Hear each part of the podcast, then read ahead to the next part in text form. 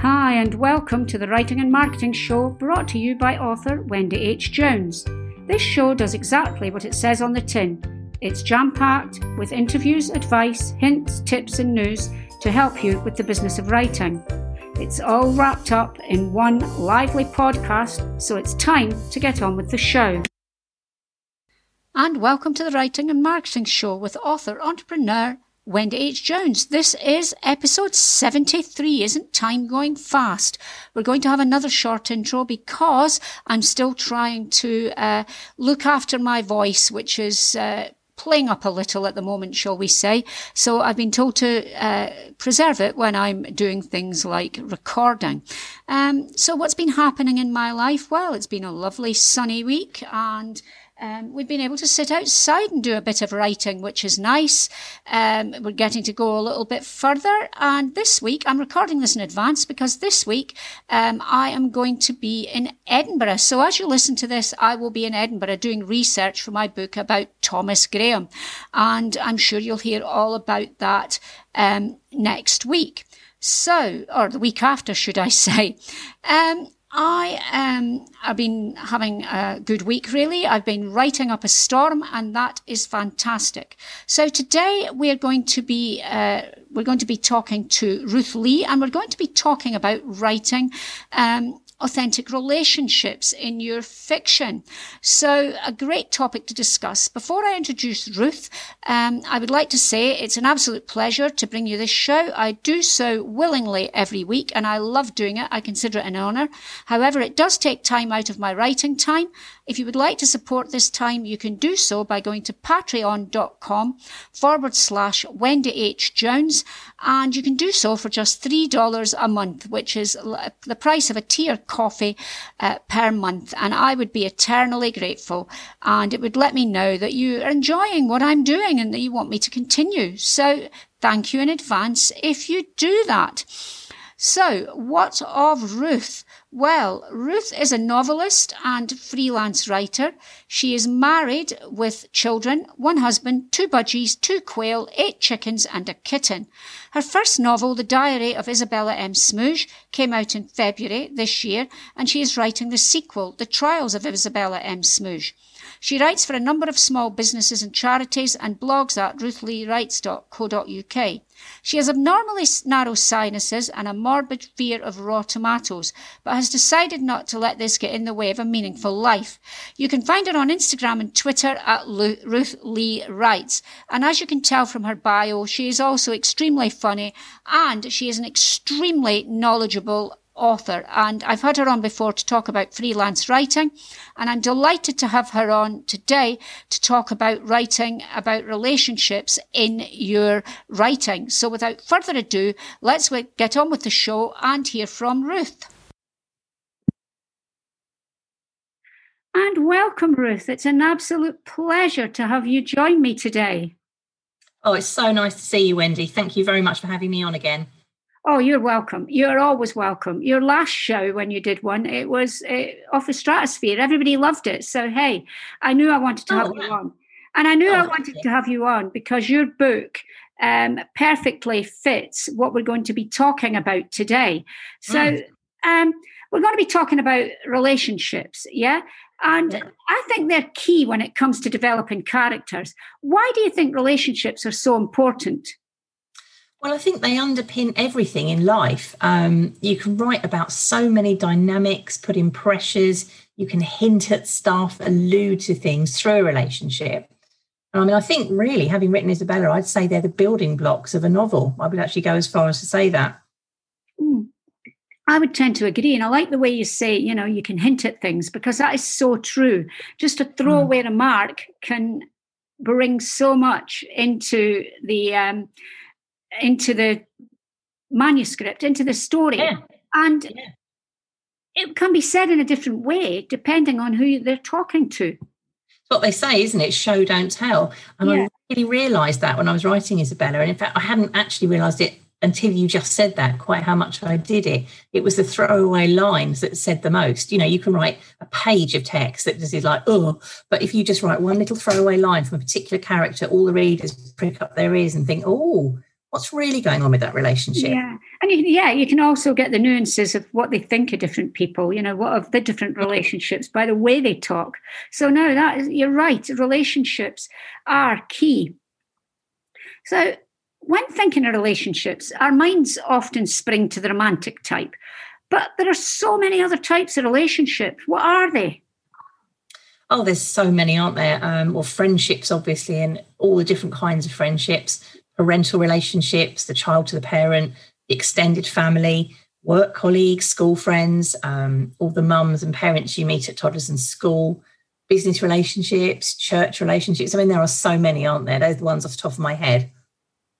Yeah, I mean, they're just, to be honest, every, I would take it as far as saying that every single encounter you have is a relationship, even though mm. it's hmm. a close relationship.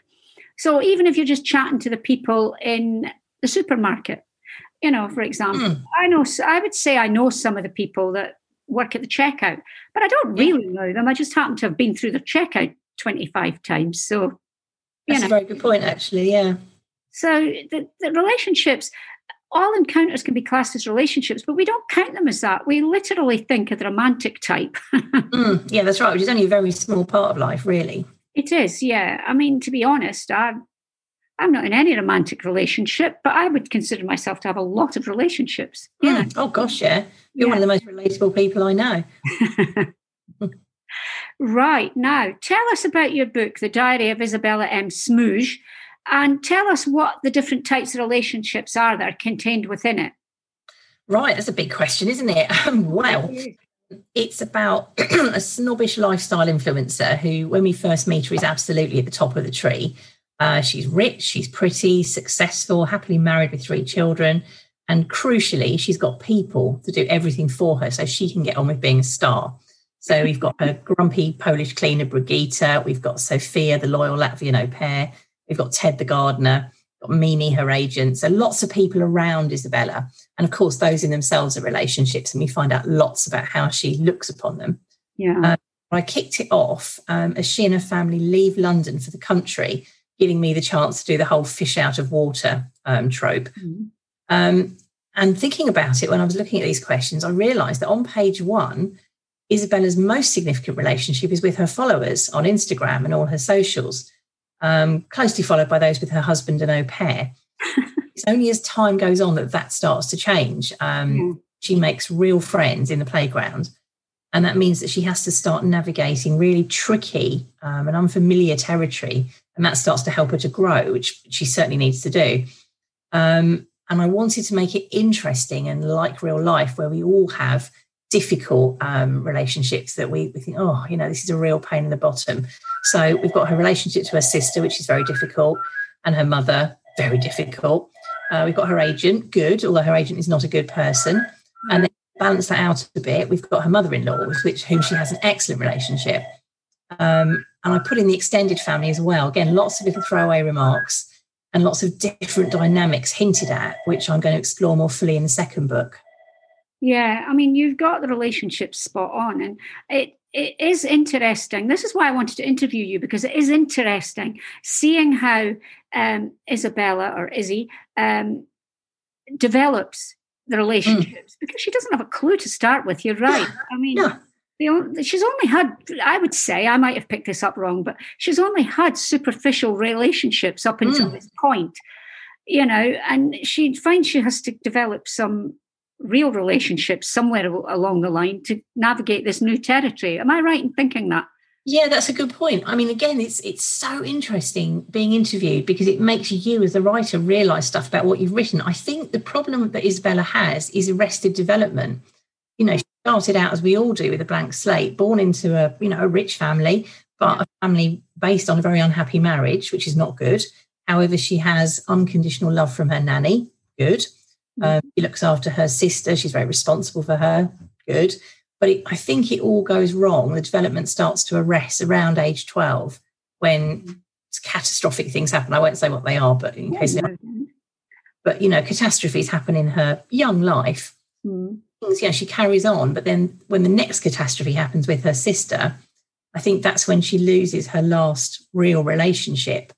And I think partly, well, mostly probably the reason that she has chosen the profession she has is that she gets affirmation and what she sees as love mm.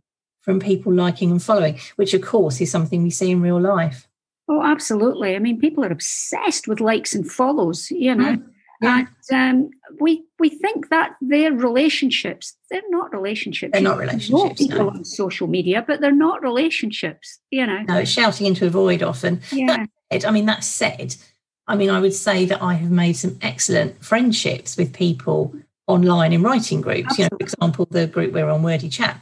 Quite a lot of those people I've never met them in my life, but I feel that there's a relationship. But that's because we invest in it. We meet on regularly. We have yeah. shared interests. We support each other. That's a relationship. Yeah, you're right. You can build up relationships in online, but you, I think you need to build them up in a different way. We're all lear- navigating to learning mm. to navigate a new a new system, especially in the last year. Yeah, you know, absolutely. where everything's been online. But I think your book, I love the way you tease out the different relationships and how they're um, important, but you don't get it all at once. It's teased out so you can mm. see through the book how she is growing and how these relationships are growing and in what way. So I think you did yeah. it beautifully. So oh, that thanks, was, Wendy. Yeah, that was why I wanted to interview you because this is a seriously, if anybody wants to know how to write relationships, they need to read. I'm saying this for the listeners, they need to read The Diary of Isabella M. Smugge. That is the title, isn't it? I'm not giving it the oh, wrong yeah. title. No, that's the title, yeah. Gosh, thanks. That's a ringing endorsement. Thank you very much. There you are. Uh, I need to send that to you in writing so you can. You do, yes, absolutely. I'll put it on plaque or something. As a something somewhere on social media. yeah, absolutely. So I get more likes. Yeah, absolutely, absolutely. You'll be like you'll have as many likes as Isabella before you know where you are. What a thrill! What an utter thrill. so I'm curious, what key points did you consider for each type of relationship? Mm, that's a good question. Well, I think probably the one that I first really thought about because as I started to write her and found her voice, which I found very quickly, she she sounded, you know, everything sounded so perfect. I thought there's got to be a snake in the garden. And I decided it would be her mother. so that's where I started off from. And I knew it was going to be fraught, but I had to ask myself, well, why is it? Why is that? Excuse me. You know, how would a child from a broken home who doesn't really know if she's loved or not, not really, find validation later on life? So I thought, okay, there's got to be a reason why her mother struggles with parenting. And we do find out partly, a little bit, why towards the end of the book. So I really worked hard on the very, um, I think, fractured relationship. You know, Isabella's wants to please her mother and she wants to be loved and feel that she's done a good job, but she never really knows where she is. And I wrote the mother as, you know, quite villainous. And that was loads of fun because I'm so used to writing really lovely, generous, kindly content it was nice to invent someone who's just really horrible. But of course, she couldn't just be a horrible person. There's a reason for that. Yeah. So then I, on the other side, you know, to balance that out, a mother substitute, her nanny, who gave her unconditional love and boundaries, but then was snatched away. And I think the pain and the uncertainty of that whole mother relationship um, really informs a lot of Isabella's character and personality. And the other really big one um, was her behavior as a mother um, that's that's something. It's interesting. That's something that people really picked up on. My first readers um, all spoke at length about the way she parents. Um, you know, she certainly loves her children, but at first she uses them as props um, while her au pair does all the hard work. You know, all the grunt work. And then that led me on to another very important relationship, which I think was in many ways at the heart of the first book. Two women in close proximity, working and living together in an employer employee relationship, but also with real affection and trust and loyalty from both sides. Mm. Um, although Isabella, with her throwaway remarks, um, shows, unfortunately, shows the reader, and you should be starting to feel quite uneasy by about chapter three, perhaps always not quite as she thinks it is. So yeah. those were the main ones I worked on.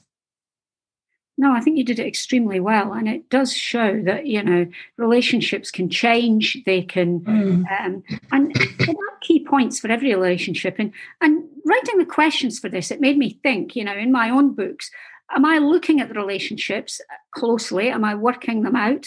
Or am I just putting them together and they happen? You mm. know, so I think it's worth thinking about how the relationships are happening. Mm, absolutely. Yeah. But also give room for them to happen and surprise you. Yeah. yeah. Yeah. You've got to have surprises. Yeah. Uh, so well, I think we've touched on this, but Isabella views relationships differently as the book progresses. Can you tell mm. us a hmm. bit about this? Yeah, yeah, that's that's again, that's a really interesting question. Um, certainly at the beginning, it's all about how everything looks and what she can get from a person at the beginning, and that makes her, you know, a fairly unlikable character. Um, and what I found really interesting when it first went out was that quite a few readers, and especially the male readers, in fact, nearly exclusively the male readers, took a real dislike to her in the first couple of chapters, which is exactly what I wanted to happen. They said, Oh, I'm really sorry, Ruth. I just can't stand her, which made me very happy. Um, the first change, I think, really comes in, with relationships when Claire, Vicar's wife, in the first chapter, extends the hand of friendship. And at first, Isabella is quite dismissive and just talks about how she looks, you know, overweight, could really do with a chemical peel, do something about her hair. oh my goodness, her house is so shabby what do vicars earn? Well, obviously not enough to make for an ice maker and a good coffee machine. Very superficial, very sort of not very nice. Yeah. But quite quickly, she starts to see past the outward appearances because Claire is so generous with her, with her friendship. Excuse me. And um, her friendship with Lauren, who's another school mum and one of the playground kingpins, is also really significant for her because, again, it's the word I do come back to she starts to experience the generosity of true friendship when someone is prepared to commit and to invest time in you and really listen to you. No one really listens to her. You know, she talks an awful lot, but it's all very superficial and quick bursts. Know, who really sits down and listens to what Isabella M. Smugge, the woman, has to say? So the two of them become her champions in the playground, and they, I suppose, they really help to negotiate a new way of life for her because she's the outsider at the beginning with different rules and she doesn't know what those rules are. So by the end of the book, I think she truly loves those friends and she mostly, she doesn't change that much, puts them before herself. And of course, that changes her as a person through those relationships.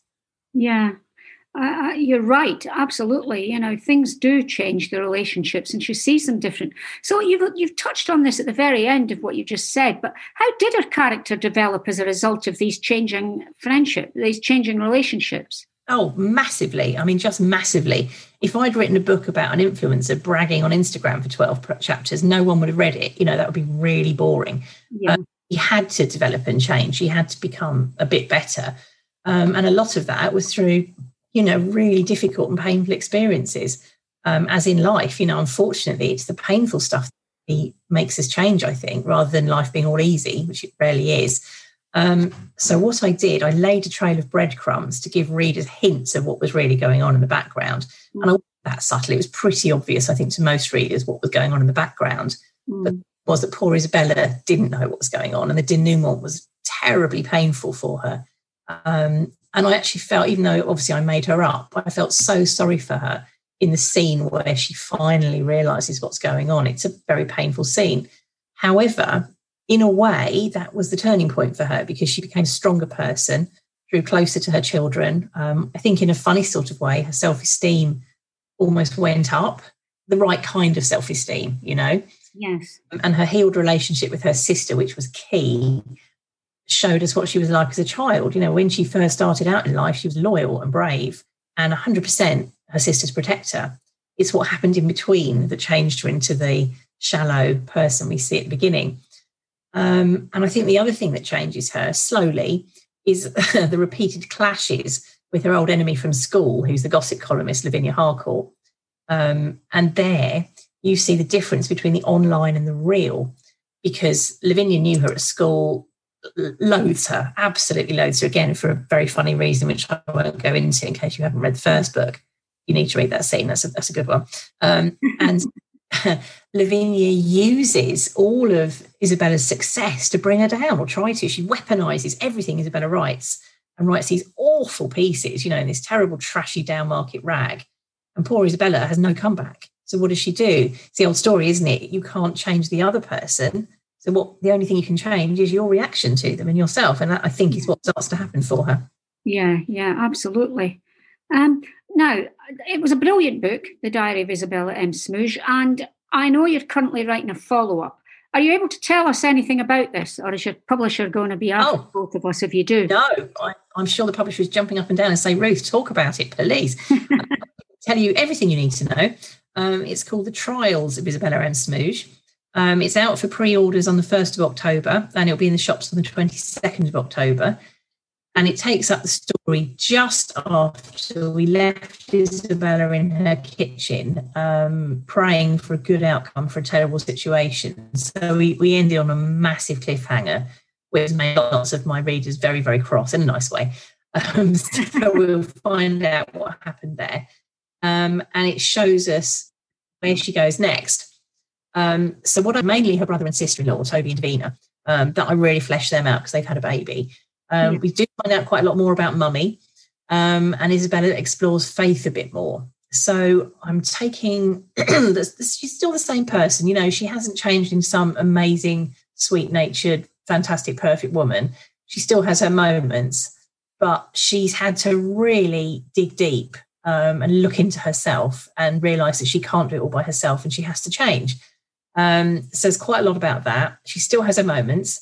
Um, however, however, I send over a chapter as I write it to my first readers, and they've all reported they've been shouting at the screen as she remains blind to her husband's true nature. So there's quite a lot of that going on. All right. Oh yes. We won't go into that. You need to read no. the book. yeah. uh, and who's your publisher? My publisher is Instant Apostle, who are absolutely wonderful. I love them devotedly. And my agent is Tony Collins, also. love him devotedly. They are fantastic people, so supportive. Well, hello to Instant Apostle and to Tony Collins. We've had Tony on the show, actually. Yeah, brilliant. Yes. What that man doesn't know about publishing is not worth knowing. Absolutely. He's phenomenal. Phenomenal mm, uh, person with a vast wealth of knowledge. Right. I have, I have said to him. Sorry? I have said to him, Tony, you are not my agent, obviously, in the book, because Mimi, the agent in the book, is awful. Brilliant uh, job, a really horrible person. So I had to assure Tony that was in no way based on him. no, absolutely not. so, my final question, because all podcasts have to come to an end, where mm-hmm. can my listeners find out more about you and your books? Okay, they can follow me at Ruth Lee Leigh So That's Ruth and then L E I G H Writes on Facebook, Instagram, and Twitter. And they can visit my website, ruthleighwrites.co.uk. And I blog twice monthly at Big Words and Made Up Stories. Uh, listeners can subscribe via the website. I also blog for More Than Writers with Association of Christian Writers. And I blog for Authors Electric. So, any of those places, they can find out more about me and read my works. And it's absolutely worth finding out more about Ruth and her writing. Let me tell you, she's a lovely lady and she's mm-hmm. also an extremely talented writer. So do thank check you, her out. well, thank you very much, Ruth. For, I was about to call you Leigh then. Thank you very much, Ruth, for joining me today. All right, Jones, always a pleasure. joining me in my senility today. pleasure having you on the show. And lovely being on. Thanks so much, Wendy. as well. Thank you. Okay. Bye. Thank you. Bye. That brings us to the end of another show. It was really good to have you on the show with me today. I'm Wendy H. Jones, and you can find me at wendyhjones.com. You can also find me on Patreon, where you can support me for th- uh, as little as $3 a month, which is less than the price of a tea or coffee you go to patreon.com forward slash Wendy H. Jones. I'm also Wendy H. Jones on Facebook, Twitter, Instagram, and Pinterest. Thank you for joining me today, and I hope you found it both useful and interesting. Join me next week when I will have another cracking guest for you. Until then, have a good week and keep writing, keep reading, and keep learning.